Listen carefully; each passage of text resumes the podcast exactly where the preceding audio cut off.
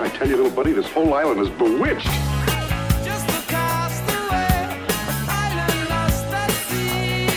Now I'm stranded on my own. Stranded far from home. Oh, come on, You remember, we were shipwrecked together. stranded, I'm so far from home. Stranded, yeah, I'm Welcome to this bonus episode of Sound Opinions. I'm Greg Kot. My co-host is Jim DeRogatis, and uh, you know, as usual, we have a trove of music that we want to talk about that So we haven't had a chance to talk about. This special uh, bonus podcast is going to be devoted to yet another entry in our ballooning quantity of Desert Island Jukebox favorites. Jim, uh, give us a little hint about what you're going to play for us. Well, Greg, I'm going to talk a little bit about a band that is essentially known for one song that everybody knows, but I ain't going to play that song. Ooh, okay. All right, we're going to hear more about that in a minute on Sound Opinions. Welcome back to Sound Opinions. Jim, okay, intriguing intro. Can't wait to hear what you got in the Desert Island Jukebox today. Well, I'm going to set this up by saying I got my second dose of the Pfizer vaccine this morning uh, down at Northwestern Hospital in, in Chicago. You know, it was amazing. They were doing 50 vaccines every five minutes, and the feeling in that room was so celebratory, Greg. And I was just thinking uh, how I, I don't think media in general is pointing enough to the accomplishment of science in getting this vaccine to people in such a short time after the start of the pandemic. So I was thinking about uh, songs that uh, that are about medication, right? I was looking for my favorite all-time song about medication. First, I got to tell you about the Standells. This is an incredible band, right? Forms in 1962 when it is still sort of surf rocky, early pre garage rock, right?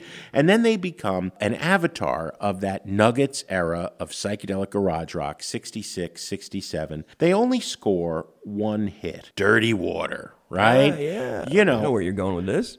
none of the fellas in the band, they're all from Los Angeles, or their producer, who's from Los Angeles. Nobody's ever been to. The producer was in Boston once. The boys in the band were never in Boston, right?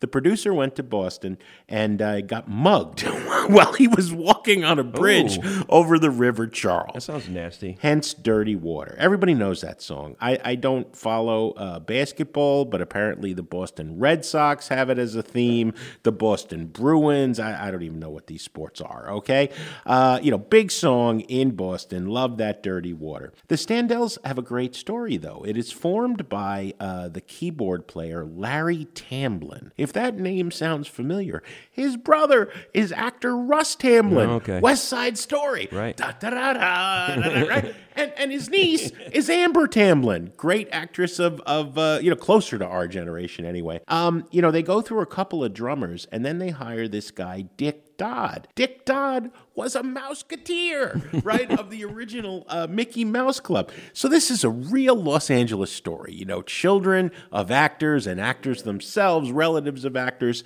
Uh, not surprisingly, uh, the Standells get cast to play the band in a really cool sitcom circa uh, 64, 65. They're covering a Beatles uh, song. Can you name the sitcom? You know, I do remember seeing this. I can't remember it though. I, They, they are on the Munsters. That's right. In an Yeah, episode yeah, called yeah. The Far I've seen Out. that, yeah. The Far Out Munsters, right? So they have their one hit with Dirty Water. And like all, uh, many, like so many of those mid 60s Nuggets garage bands, they disappear.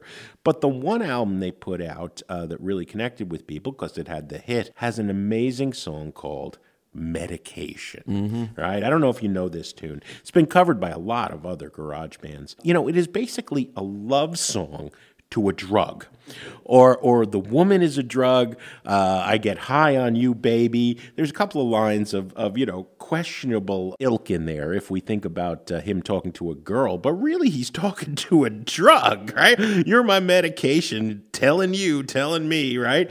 Um, and I just thought, hey, I'm really glad I got this medication. Now maybe you know maybe it's because the the side effects are hitting.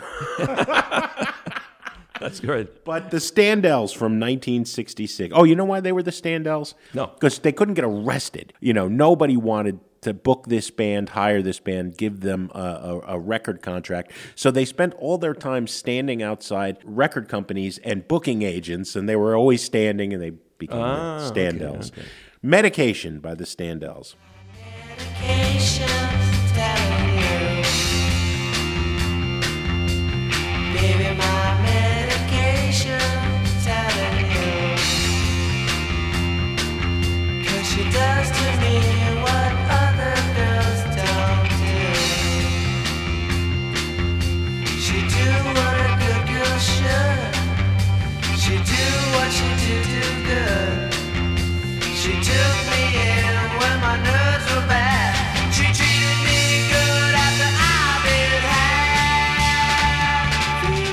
You know, we think of the garage punk era as fast and furious, but Right, right. that's a hypnotic song. Yeah, they had a number of good tracks uh, that are kind of like deep cuts on you know garage rock compilations.